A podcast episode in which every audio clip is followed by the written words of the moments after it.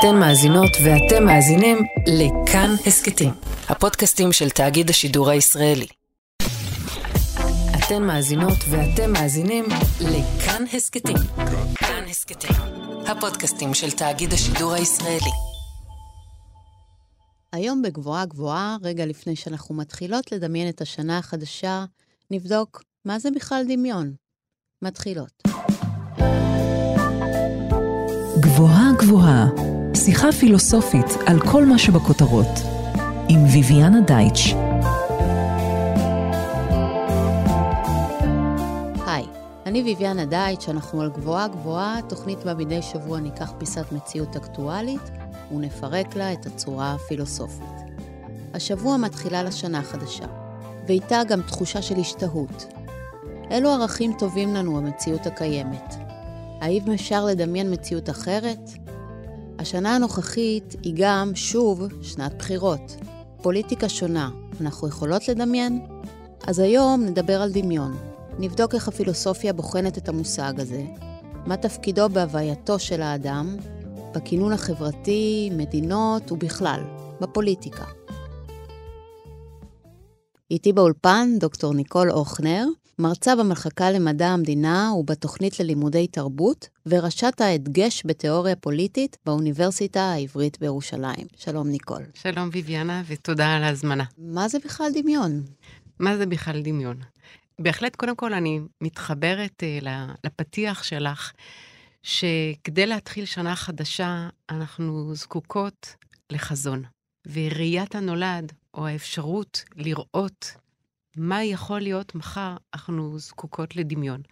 ולכן באמת נשאלת השאלה, מהו דמיון? אנחנו נדבר גם פוליטיקה, גם פילוסופיה, אבל הנושא הזה של דמיון בעצם מעסיק תחומים ודיציפלינות מאוד מאוד מאוד שונות.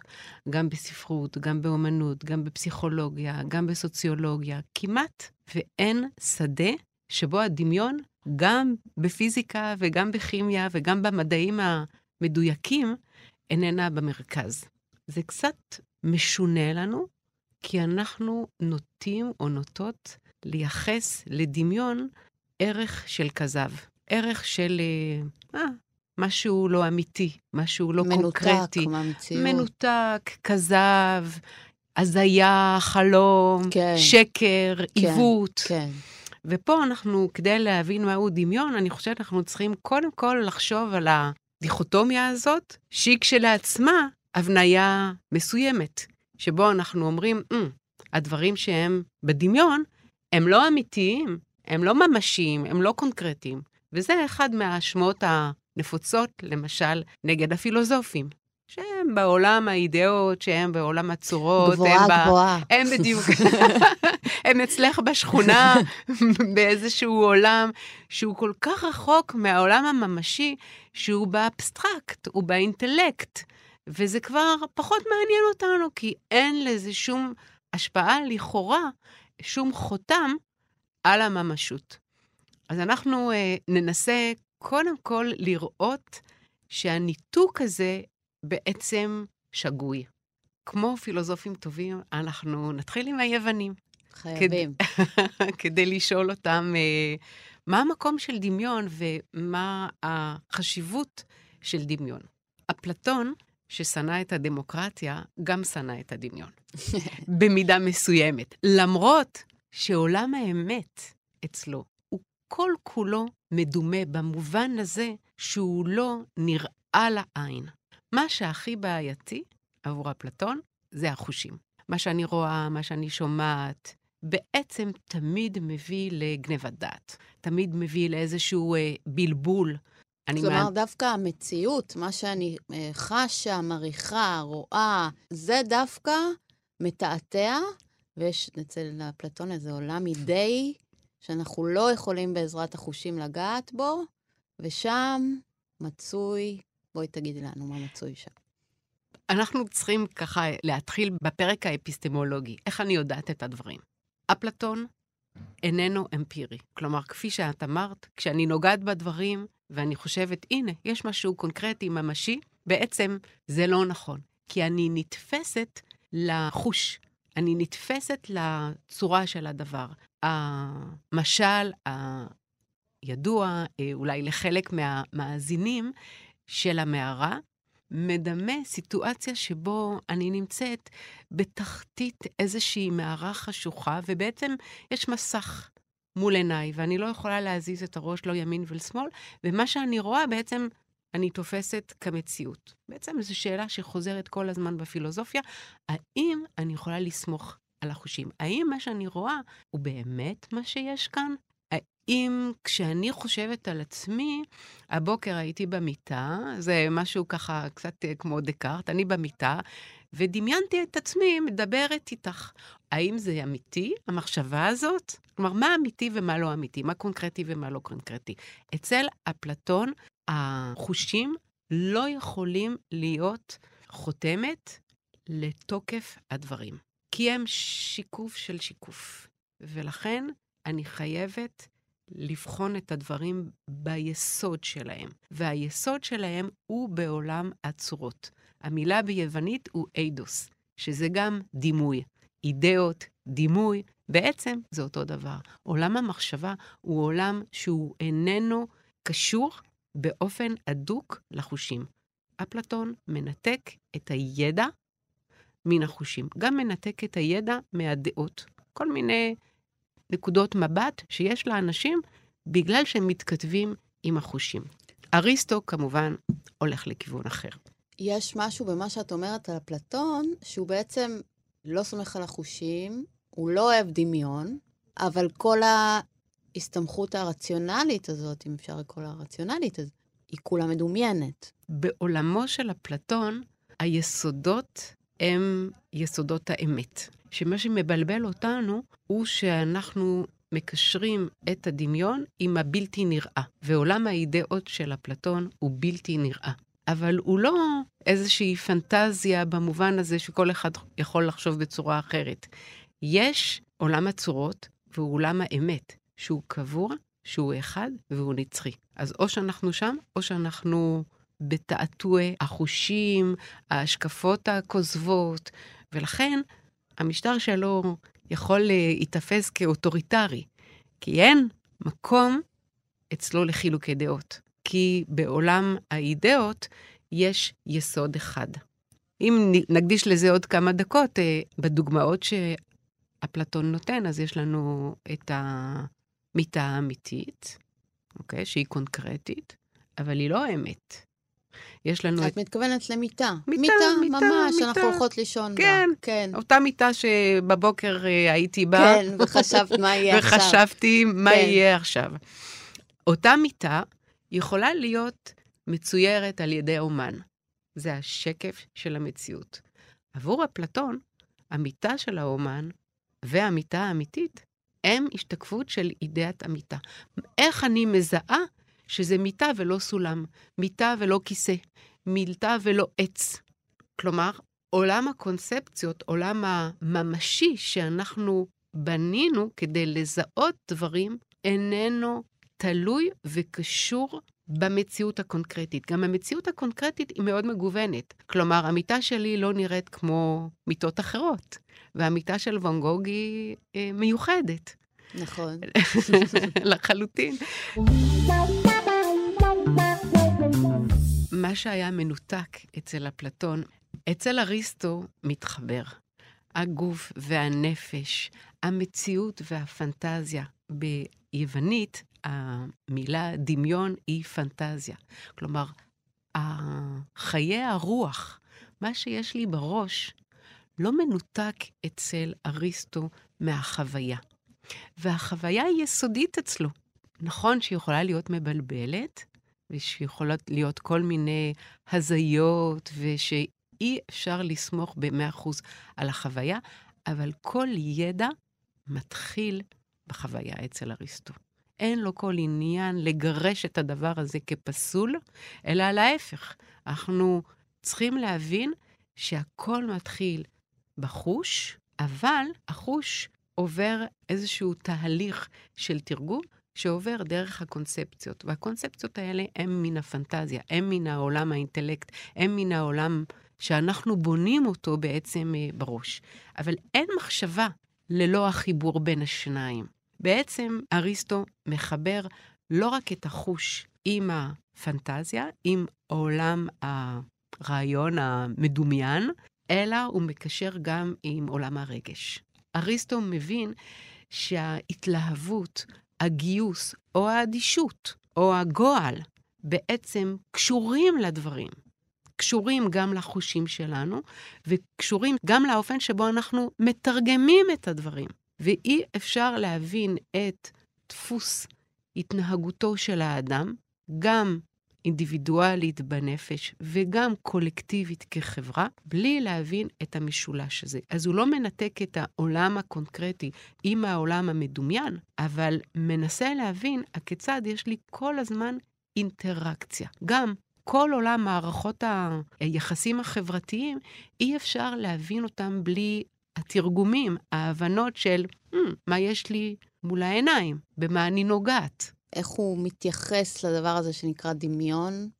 אני חושבת שאצל אריסטו, היצירתיות האנושית, היכולת של האדם לפעול בעולם ולייצר ממשות, מי שאומר את זה בצורה מאוד מאוד יפה, זה הסוציולוג אמיל דורקהיים, להוסיף על הממשי, כלומר לבנות אותה עדשה שמאפשרת לנו לקלוט את מה שיש, תלויה בדמיון.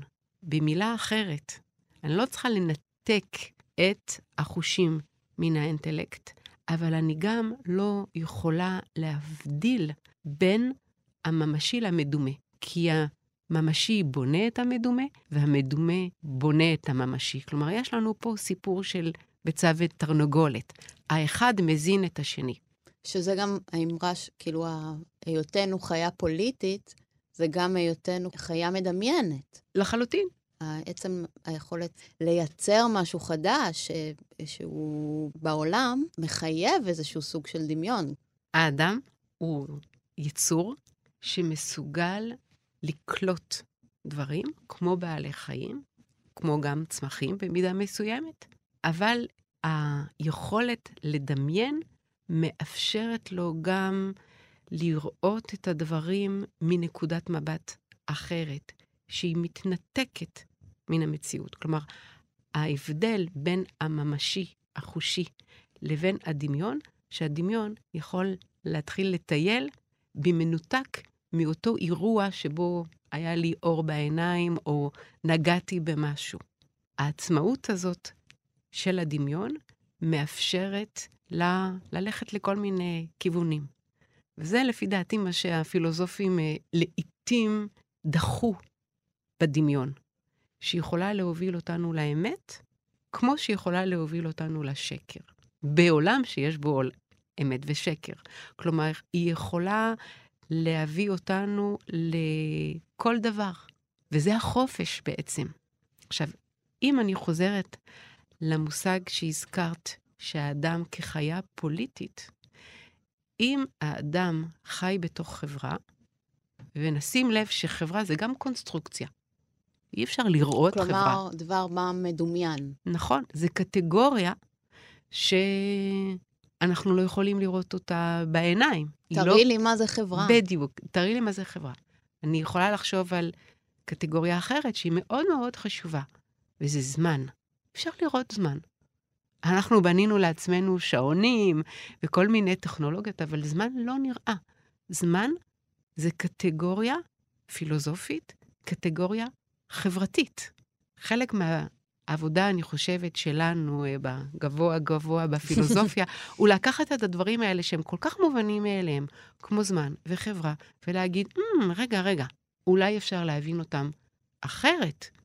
גם האנתרופולוגיה מאוד מעניינת במובן הזה, כי כשאנחנו פוגשים תרבויות אחרות, פתאום אנחנו מבינים שהם רואים את הזמן בצורה אחרת. אפרופו ראש השנה, אפשר לראות את הזמן ליניארי, אפשר לראות את הזמן מעגלי, אפשר לראות את הזמן כדבר שאיננו עקבי. יש כל מיני צורות. זה לא הנושא שלנו עכשיו, אבל זה כדוגמה שהדברים הבסיסיים ביותר שאיתם אנחנו בונים את העולם שלנו, בעצם הם קונסטרוקציות. שאנחנו יצרנו, דמיינו, וכולנו מדמיינים ביחד. נכון. וכאן אנחנו בעצם צריכים להבין את העדשה, אותו המסך שראינו בתחתית המערה של אפלטון, אותה עדשה שדרכה אנחנו בעצם מבינים את העולם ומתרגמים את העולם.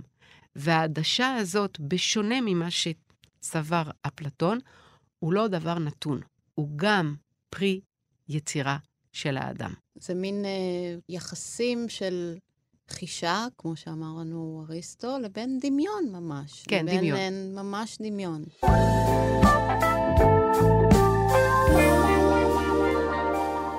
אז מה קרה?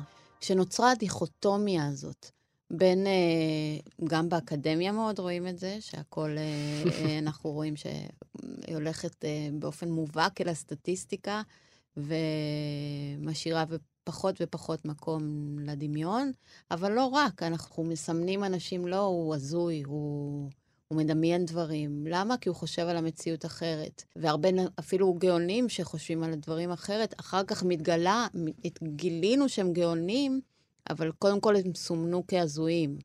כאילו יש איזה סימון של הדמיון כדבר לפקפק בו. אז אולי באמת נחזור לרעיון הזה של העדשה. כל תרבות וכל חברה מוגדרת אולי, אני שמה סימן שאלה, על ידי העולם המדומיין, כלומר עולם התפיסות, שדרכו היא מגדירה את הדברים ונותנת להם ערך. ברשותך, רציתי לעשות קפיצה קטנה אל רוסו. רוסו במאה ה-18 מדמה כפילוסוף שחושב שהעבודה המנטלית צריכה להיות באינטלקט, את האדם בתחילת הדרך. אדם ללא חברה. אדם ללא שפה, אדם, הייתי אומרת, אפילו ללא שכל וללא תבונה. כי זה נורא חשוב לרוסו, שמה שמאפיין את האדם זה חושיות? זה כמובן, זה חושים. מה שמאפיין את האדם זה היכולת בחירה חופשית. אבל הוא לא יצור שמוגדר על ידי האינטלקט. יש לו אינסטינקטים, כמו השתוקקות לחיות, קורא לזה שימור עצמי, ויש לו אינסטינקט אחר שנקרא חמלה. לא, אני לא רוצה להיכנס יותר מדי כרגע לרוסו. מה שמעניין אצלו הוא שהאדם הוא יצור מתבונן. בגלל שיש לו חושים, אז הוא מסתכל על הדברים. והוא מסתכל על הדברים, וכמו חיות בעצם, הוא רואה, הנה, זה גבוה וזה נמוך. זה ימין וזה שמאל, זה שמן וזה רזה, זה רטוב, זה מים, זה בוער, זה אש. אז אנחנו בעצם מתבוננים במציאות ומתרגמים אותה. אבל יש עוד שני דברים שאנחנו עושים, והם, הייתי אומרת, ייחודיים לאדם. א', אנחנו מלבישים על זה ערכים. כשאמרתי גבוה נמוך, שמן רזה, ימין שמאל, גבר אישה, אני עובדת מבחינת העובדות על שונות שהיא קיימת בעולם. ברגע שאני אומרת, יפה, מכוער, שווה, זול, או מגיל, דוחה, מכובד, או לא, טוב, רע, קודש, חול. זה כאילו, הדברים האלה כבר נדבקו לגבוה נמוך. אני מכניסה ערכים. כן, כן. עכשיו, האדם מבדיל. אפילו אם אנחנו עם ראש השנה חוזרים חזרה לקריאת התורה בספר בראשית, אנחנו רואים במעשה בראשית את ההבדלה הזאת בין אור וחושך. האדם מבדיל, היצירה של היקום הוא בהבדלה. לוקח את הכאוס ועושה הבדלה.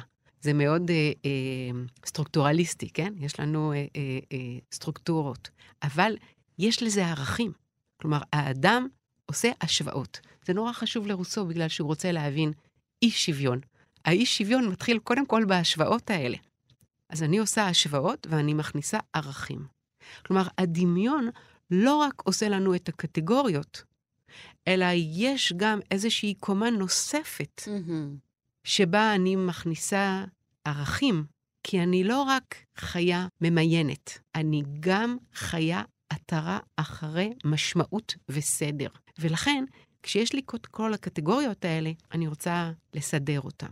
הדבר השני שאני עושה, הוא להתחיל בעצם לאבד את הידע הזה על רצף של זמן. וזה דבר שיש לחלק מהחיות בינה מסוימת, גם אופס מדבר על זה, בתוך הפרק האפיסטמולוגי, ראיית הנולד. כשאני רואה אדם סובל או חולה, או אפילו אם אני אצל לקון רואה את עצמי במראה, אני בעצם זקוקה לדמיון כדי להבין מה יש. אני רואה את האדם הסובל, עבור רוסו אינסטינקטיבית זה מדליק לי איזושהי חמלה. אני מרחמת, אני אומרת, אוי, אוי, אוי, מסכן, בוא נעזור. או אני רואה איזשהו סוס גוסס או חתול קטנטן, ואני אומרת, אוי, החיבור הזה לשני דורש ממני להשליך את עצמי, להגיד, אוי, אם הייתי במצב כזה, או ראיית הנולד שגורם לחרדה הראשונה של האדם במצב הקדמוני הזה אצל רוסו,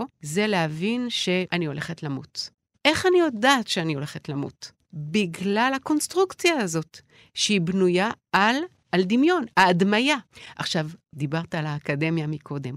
כל העולם המדעי בנוי על אדמיה, בנוי על איך הדברים יכולים להיראות מחר, בעוד רגע. ככה אני בונה בעצם את הזהירות, את הבינה, את התובנות. ההבדל, הייתי אומרת, בין המדעים המדויקים וחלק ממדעי החברה והרוח, אבל חלק מהם, הוא להאמין או לא להאמין בחוקים שאינם תלויים בי. ברגע שאני מאמינה בחוק, אז אני חושבת של מה שלמשל חוק המשיכה, ראיתי. קודם כל זה מתחיל בחוויה, אני אריסטוטלית כאן. אני רואה שעוד כוס נפלה ונשברה אצלי בבית, אוקיי? אז היא נפלה בגלל כוח המשיכה, והזכוכית לא מספיק חזקה, אז כל מיני תובנות שיש לי ככה במעבדה הביתית, היומיומית, אבל אני מסיקה מזה אחר כך תובנות. כלומר, החוק הזה של חוק המשיכה, למשל, מאפשר לי ניבוי וחיזוי. עולם המדעים מאמין שהניבוי והחיזוי הם לא דמיון. הם לא דמיון, הם בדיוק, הם קבועים מראש. כן. והייתי אומרת שהאמירה שלי בתוך חוקרת הגות, הוא שהקטגוריות שאנחנו חיים איתן, כמו עם, כמו חברה, כמו צדק, אבל גם כמו מיטה בעצם, ניתנים לשינוי. כלומר, העולם של הקטגוריות האלה מבנה לא רק את הממשי, אלא מאפשר לי לעצב אותו, למסגר אותו, להגדיר אותו בצורה אחרת.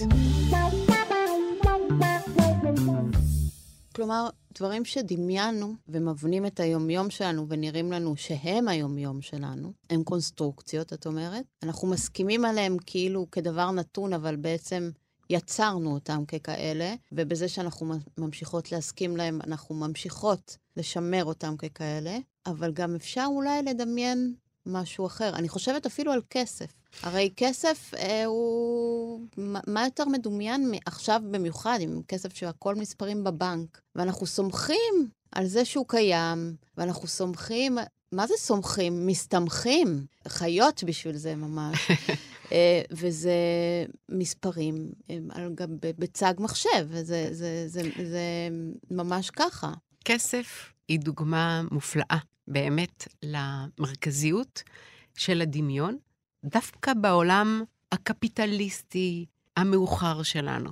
לכאורה התפטרנו מהדעות הקדומות, מהאמונות הדתיות, אז ביטלנו את כל ההזיות האלה, את כל העולם המדומיין הזה של רוחות, של קדושים, של אלים, ואנחנו הכי קונקרטיים, הכי תכלס, הכי אמיתיים בעולם המודרני. אבל כשאנחנו מתבוננים בכסף, אנחנו מגלים שזה לא העניין. אפילו קרל מרקס, שהוא מתעניין בעולם הממשי ולא בכל הפילוסופיה, בעולם הפעולה ולא בעולם החשיבה, דיבר על פטישיזם, הפטישיזם של הסחורה. נסביר מה זה פטישיזם למי שלא יודעת. זה מין דמיון, פנטזיה כזאת, נכון? משהו... כן, לייחס איזשהו... תכונה מגית אפילו. כן, לחלוטין. אנחנו בעולם המיסטיקה בעצם. אנחנו בעולם הרוח. חלק יחשבו שזה נפלא, חלק יחשבו שזה קטסטרופה. זה מפתיע, מנקודת מבטו של מרקס, שרוצה ללכת אל העולם הקונקרטי, שמתעניין בתנאים הכי מוחשיים של חיי הפועלים. הוא לא מחפש את העולם המושלם בעולם האידאות, אלא רוצה לרדת אל המציאות של התעשייה, של הניצול, של הכאב, של הדלות של חיי היום-יום, של כל האוכלוסייה הגדולה הזאת המנוצלת. ודווקא הוא מבין שכל העולם הזה בנוי על פנטזיה. אני תמיד חושבת על הסצנות האלה שיש בסרטים של ג'יימס בונד, הגנב הגאוני הזה שהולך עם המזוודות מלאות השטרות של דולרים. עכשיו, מה זה השטרות האלה? זה נייר, זה כלום. לגמרי. זה פנטזיה, אין לזה ערך. הערך שיש לשטרות האלה, אנחנו כבר אפילו הלכנו מעבר, אין לנו כבר כמעט שטרות, אבל השטרות האלה, יש להם ערך רק בגלל שאנחנו מדברים על מוסכמות חברתיות. המוסכמה החברתית היא לראות את הדולר ולהגיד, וואו, כסף. אבל זה סוג של עבודת אלילים, זה סוג של פנטזיה. זה כמו שבעולם אחר רואים איזושהי חיה או איזשהו עץ ואומרים, יש כוחות מגיים. ואנחנו מתבוננים, כן, כעולם המערבי על הדבר הזה, ואומרים, פרימיטיביים. אבל בוא נראה מה אנחנו עושים עם הכסף. העולם הקפיטליסטי הוא עולם דתי, ומרקס מבין את העניין הזה. דווקא בבחינת הממשי, אי אפשר שלא לראות את זה. כי בוחנים, אוקיי, זה ממשי, זה ממשי, זה קורה, זה קורה, זה קורה. רגע, מה זה? ואז מבינים שזה מדומיין לחלוטין. מדומיין לחלוטין. אני גם מאוד אוהבת מושג של בודריאר, שמדבר על היפר-ריאליות. למעשה, אנחנו כל הזמן בטשטוש בין הבדיה לבין המציאות. גם בימינו, במאה ה-21, המציאות הלכאורה קונקרטית והדמיון הלכאורה אבסטרקטי וכזב מתחברים ומתמזגים כל הזמן. ולכן אנחנו מאוד מאוד צריכים לחשוב, לפי דעתי, על הדימויים הקולקטיביים, האם הם שולטים בנו או אנחנו שולטים בהם. זה קריטי.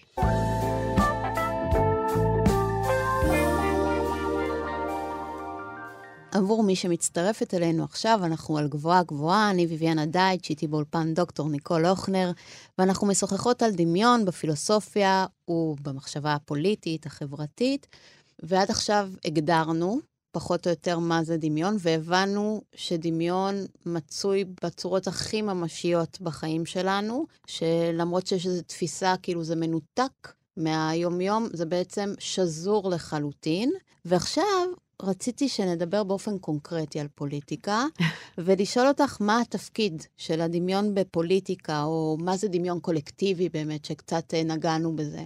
אני אגיד בכמה רמות. ברמה ראשונה באמת, כשאנחנו ככה בראש השנה, לקחת בחירות, היינו מאחלים לעצמנו פוליטיקאים עם טיפ-טיפה יותר דמיון, עם טיפ-טיפה יותר אומץ, עם טיפ-טיפה יותר אפשרות, לנסות להוביל חזון של חברה אחרת. נכון, אנחנו לכאורה אומרים, טוב, אנחנו לא רוצים חלומות ואוטופיות, והן סופר מסוכנות, אבל אני חושבת בהמשך למה שאמרנו, שבגלל החיבור הזה בין הדמיון לבין המציאות, אנחנו יכולים לפעול על המציאות דרך ההדמיה, ולא להרגיש את עצמנו כבולים למה שיש. בעצם הממשלה שהייתה, הייתה דמיונית. לא, הממשלה שעוזבת אותנו, הייתה דמיונית. מי היה מאמין? קודם כל שיהיה ראש ממשלה עם 6 מנדטים. ושהקואליציה הזאת בכלל תהיה קיימת עם התלאים שהייתה מורכבת ממנה. זה היה דמיוני לחלוטין. אולי זה לא החזיק הרבה, אבל היה בזה משהו דמיוני. דמיוני במובן הלא צפוי. כן. פה אנחנו משתמשים במושג של דמיוני, בניגוד לחוקים שהגדרנו מראש, שיש לנו איזושהי חוקיות. הדמיון מאפשר לנו להשתחרר מהחוקיות הזאת, כי היא לא קדושה, היא לא מחויבת המציאות. היא לא אותה חוקיות של כוס שנופלת. בדיוק. היא מחזירה אותנו, וזה רגע ביקורתי, להזזה הזאת שבין ההבדלה הבראשיתית שראינו כשדיברנו על רוסו, או על מעשה בראשית, לבין הערכים שאנחנו מכניסים. אני רוצה לתת 2 דוגמאות. א', הבדלה בין זכר ונקבה. יש הבדל. אנחנו לא באים ואומרים, יש זהות טוטלית. השאלה, האם חוסר הזהות צריך להביא להיררכיה מסוימת, או צריך להביא לשוויון? נכון, נכון, נכון, יש הבדל, אבל האם זה אומר שהאישה לא מסוגלת, לא ראויה, נחותה? לא בהכרח. פתאום מה שהיה אינטואיטיבי כל כך ברור, הופך להיות אחר. אני רק אומרת את זה במילים אחרות, יש הטרוגניות באופן נתון, ואנחנו מלבישים עליה ערכים, ואז ההטרוגניות הופכת להיררכית. זה יותר טוב וזה פחות טוב, אבל הנתון הוא רק ההטרוגניות. נכון. עכשיו, הדמיון ילביש את הערכים האלה, אבל הדמיון גם יכול לפרק אותם. ואנחנו פה בפעולה של פירוק, שבו אנחנו אומרים, בוא נבנה את הדברים אחרת. עכשיו, זה לא שלא יהיו נשים ולא יהיו גברים, גם אולי מגדרים אחרים, שזה, דרך אגב, אחד מהדברים שקורים. פתאום אנחנו חושבים מחוץ לדיכוטומיה הזאת. דרך אגב, שמעתי לא מזמן איזושהי הרצאה של רבה, שאומרת, גם ביהדות יש לנו 7 מינים. ולא חשבתי על זה אף פעם בצורה כזאת. יש הגדרות הרבה יותר מגוונות ממה שאנחנו חשבנו. הנה עוד דרך שבה הקטגוריות המדומיינות האלה מתלבשות על המציאות ובונות לעצמנו לא רק מינים שונים, אלא גם נורמת. זה נורמלי, זה לא נורמלי. זה לא קיים, זה לא יכול להיות. לכן אני דוחה את זה, או אני רוצה לפדל או לרפא את האנשים האלה שהם לא בדוגמה אחרת. האם העולם שלנו צריך להיות הרמוני ואחיד, או שאותו תוהו ובוהו, כי אנחנו בראש השנה ככה, ברגע הבריאה, הוא היסוד של הדברים. כלומר, האם חילוקי הדעות הם חולניים,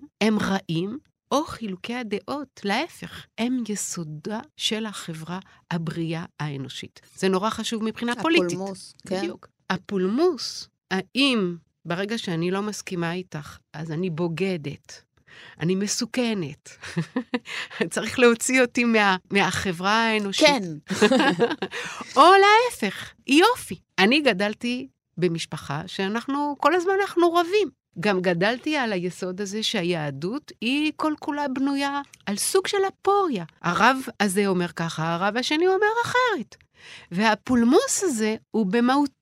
חשוב לנו פחות איך ההלכה נקבעה בסוף. חשוב לנו האימות הזה. האימות הזה הוא פורה, הוא מפרה, הוא חיובי, הוא נהדר. עכשיו, אם אני מחפשת את ההרמוניה, זה נכון במוזיקה, זה נכון בכלכלה, זה נכון בפוליטיקה, זה נכון בפיזיקה גם. אולי החוסר הרמוניה, הדיסנסוס, הדיסוננס, חילוקי הדעות, הם טובים לחברה. זה אופן אחר שבו אני מדמיינת בעצם את העולם מסביבי.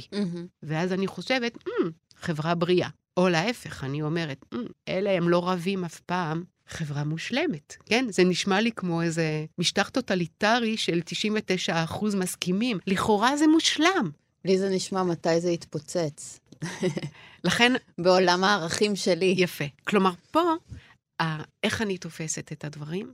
משפיע על האופן שבו אני שופטת את הדברים, משפיע על האופן שבו, בוא נחזור לרגש, האופן שבו הדברים מלהיבים אותי. כי ברגע שאני מדברת על חזון, על הזיה, על חלום, אני לא רק מדברת על דבר שלא קיים, אני רוצה בעצם לדבר על דבר שמלהיב אותי. זה התרוממות רוח. זה קריטי לאדם. כשאריסטו מגדיר את האדם לא כחיה ממיינת, לא כחיה מתבוננת, אלא כחיה פוליטית, בעצם הוא אומר, האדם לא יכול להיות שלם אם הוא לא מדמה את הזולת דרכו ומדמה את עצמו דרך הזולת. זה האחרות הזאת שאנחנו מייחסים ללוינס. כל מערכות היחסים בנויות על תודעה עצמית ותודעה קולקטיבית. האדם זקוק בעצם לצאת מתוך עצמו כדי להגיע לאיזושהי תודעה, גם אינדיבידואלית וגם קולקטיבית. אצל לקן,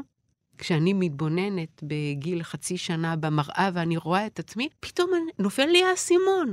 מי אני? אני זקוקה להשתקפות, אני זקוקה להדמיה הזאת, למסך הזה, כדי להבין את עצמי. ופה, בשונה מאפלטון, המסך לא בהכרח משקר. נכון ש בתמונה, בטלפון, אז זה לא אמיתי, זה לא ממשי, אבל זה צעד הכרחי כדי להגיע לידיעה, אבל גם כדי לחשוב על המסגור, וזה נורא חשוב מן הסתם במישור הקולקטיבי. לאן אנחנו רוצים ורוצות להגיע.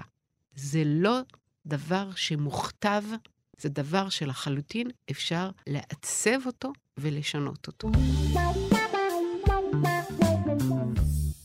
מקודם אמרת לנו, הצעת, שהדמיון מייצר, וההתבוננות עליו ועל הסמלים שהוא יוצר, יש בו את היכולת לפרק ואולי לבנות מחדש. בואי נתעכב על זה רגע. אולי אנחנו צריכות לעשות הבחנה בין דמיון שאני רוצה לקרוא לו שמרני, לבין דמיון רדיקלי. אני חושבת בין היתר על קורנליוס קסטוריאדיס, שמניח פילוסוף ממוצא יווני שחי בצרפת במאה ה-20, הוא כתב ספר על הכינון המדומיין של החברה. החברה מכוננת את עצמה בצורה מדומיינת. קודם כל, חברה זה, אמרנו, זה לא דבר שנראה לעין, זה דבר שהוא לא שקוף, הוא לא אבסטרקטי, הוא לא ממשי, זה חלק מהקונסטרוקציות האלה, שדרכם אנחנו לא רק מתבוננים במציאות, אלא גם מתלהבים מן המציאות. אני מוכנה להקריב את עצמי למען המולדת.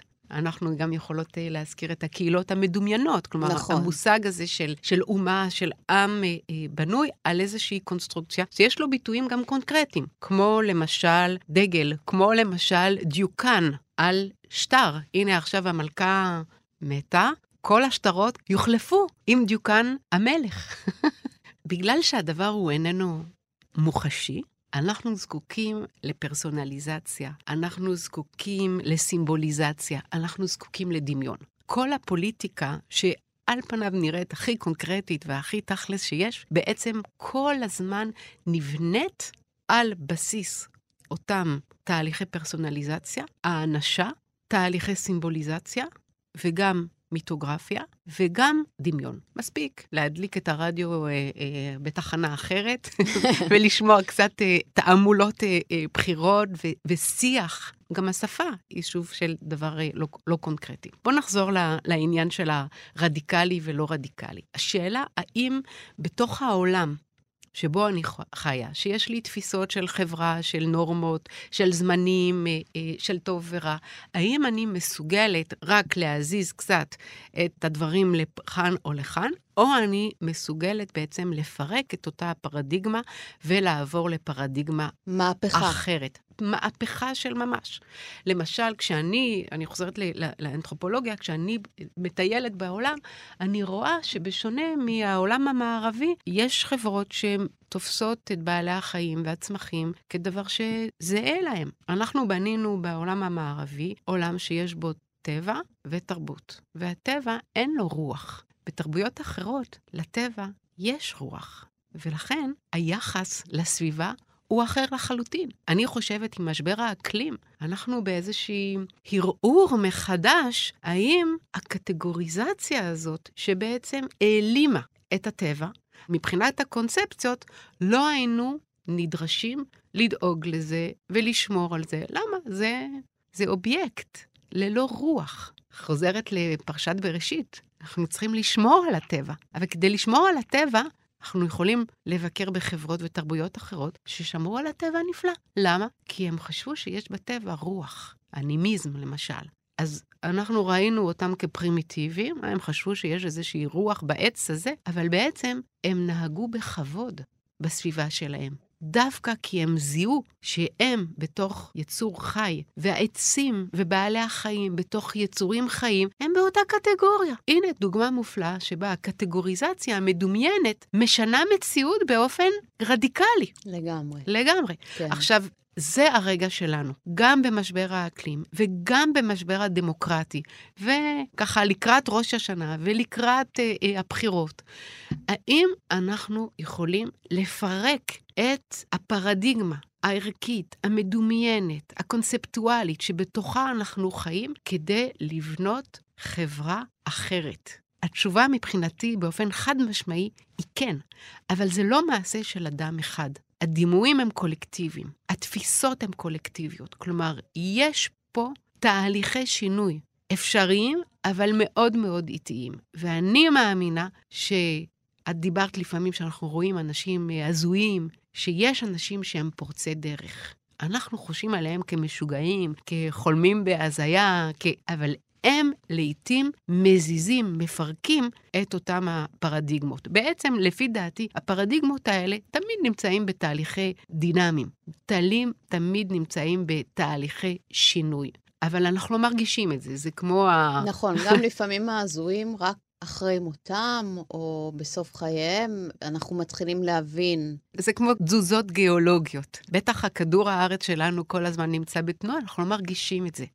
בעצם כל העולם המדומיין שמהווה את אותה העדשה שדרכה אנחנו מפרשים את העולם וחיים את העולם, העדשה הזאת גם נמצאת בתהליכים דינמיים. התודעה הדמוקרטית, בעיניי, באופן שבו קסטוריאדיס מגדיר אותה, היא עדשה שאנחנו בונים אותה. היא התודעה שאנחנו בצורה אוטונומית יכולים לבנות ולתרגם את המציאות באופן עצמאי, שלא מוכתב מבחוץ או לא מוכתב מן המסורת, אלא שאפשר לבנות את אותה הפרדיגמה מחדש. מה נדרש? נדרש המון אומץ, המון יצירתיות, אבל גם נדרש לפרק את הקיים. נדרשת קודם כל איזה באמת איזו השתהות, נכון? עם התבוננות על הקיים, ומה מדומיין שם ומה פחות. יכול להיות שאנחנו נמצאים במובן הזה בתקופה שהיא לימינלית, בין פרדיגמה לבין פרדיגמה. היא מאופיינת בבלבול. הפוסט-מודרניזם אולי הוא הביטוי מפרק ולא בונה כל כך. בדיוק, מפרק ולא בונה, כלומר, פירקנו, חיללנו, ומה זה יצר? זה יצר איזשהו וקום שמייצר השתוקקות אדירה. לאמונה מוחלטת, שמזינה היום המון המון המון תנועות רדיקליות, אבל טוטליטריות, שמחזירות אותנו לעולם מושלם, לעולם אחיד, לעולם יציב. השמרנות חוגגת, כן? סוגיית ההפלות, למשל, בארצות הברית, עם ממשלות, בשוודיה, באיטליה, בכל כך הרבה מקומות, באירופה ומחוץ לאירופה, שהולכים אל הימין השמרני, או אל השמרנות במובן של ריאקציה, כלומר, לאסוף את הדברים שעברו חילול. אני חושבת שאנחנו לא חוזרים אחורנית, אלא אנחנו יכולים לקחת את השפל הזה כהזדמנות לבנות את הדברים בצורה טיפ-טיפה אחרת. אני לא באוטופיה, אני לא מאמינה שיש לי, בוודאי לא, אבל גם לאחרים, מפתח וחזון של אחרית הימים שבו הכל יהיה מושלם. אני אפילו לא מחפשת את המושלם. אני מחפשת לתת לגיטימציה מחודשת לחילוקי הדעות. אני מחפשת לתת מקום מחודש לשיח, ליכולת בכלל. לא להסכים. לדבר. כן. לדבר. אחד מההבניות והמוסכמות הגדולות של חברה זה שפה. ואני חושבת שחווינו בעשורים האחרונים איזו הידלדלות אדירה של כוח השפה. כוח לחיות בגיוון תוך כדי שיח. הדבר הזה שיח וחילוקי דעות, אבל הדבר הזה בעצם מאותגר היום מאוד, אולי בין היתר, בגלל שאנחנו גם בעידן ויזואלי, אפרופו דמיון. והדמיון הוא לא בהכרח דרך החושים. הדמיון הוא הרבה מעבר לחושים. פה אני חוזרת גם לאפלטון וגם לאריסטו, שאנחנו צריכים ללכת מעבר לניתוק של ממשי ומדומיין, אלא להבין הכיצד האחד מצמיח מתוך השני.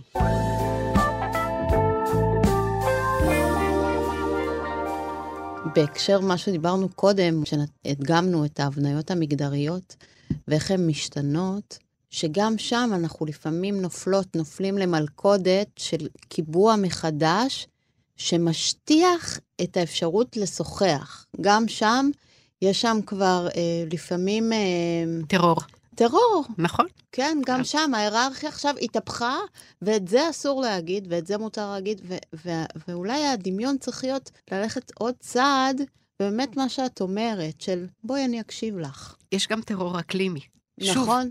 נכון. יש גם טרור אקלימי. יש נכון. טרור מכל הצדדי המתרס הפוליטי. שוב, אנחנו בעולם המערבי נורא אוהבים מוחלטות. ויכול להיות שהשינוי הפרדיגמטי, התזוזה הטקטונית הזאת שאנחנו זקוקים לה, היא להכניס קצת אי ודאות חזרה לעולם שלנו. כלומר, להשלים עם זה שעוד לפני הבריאה יש תוהו ובוהו. וקצת אי סדר עושה טוב. אני בוודאי אדם מאוד מבולגן, ואני חושבת שאנחנו צריכים לחבק את הדבר הזה מחדש, כי זה בדיוק שטח שבו היצירתיות של החברה, של האדם, יכולים להתבטא מחדש. והטרור נוגע מזה שאנחנו לא רק תרים אחרי משמעות, אנחנו תרים אחרי סדר. אז אני אומרת שלשנה החדשה, אולי מה שאת אומרת לנו, זה לנסוע להודו, לסין, ליפן, ללמוד קצת על בלגן, על... אני חושבת שאנחנו לא זקוקים ולא זקוקות לנסוע לשום מקום. להסתכל סביב. בלגן יש לנו פה בשפע. אני חושבת שאנחנו צריכים לנסות לחבר מחדש בלגן עם סובלנות. דוקטור ניקול אוכנר, תודה רבה לך. תודה רבה לך, ויביאנה. על השיחה הזאת. ושיהיה לך שנה טובה, גבוה גבוה, והרבה הישגים וחידושים יצירתיים, ואני בטוחה שהמאזינים שלך יתחילו לחלום ולחשוב על חזון אחר במהלך השנה הבאה. ניקול, תודה רבה, ממש, מקרב לב. אז שיהיה שנה טובה. גם לך.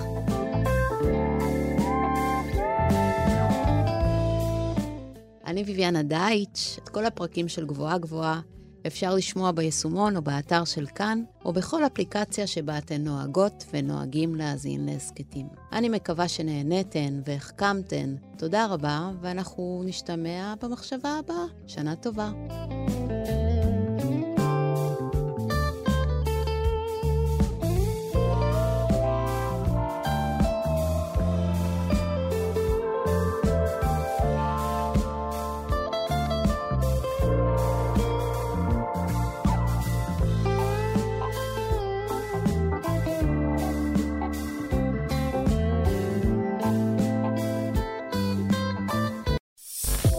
אתן מאזינות ואתם מאזינים לכאן הסכתים, הפודקאסטים של תאגיד השידור הישראלי.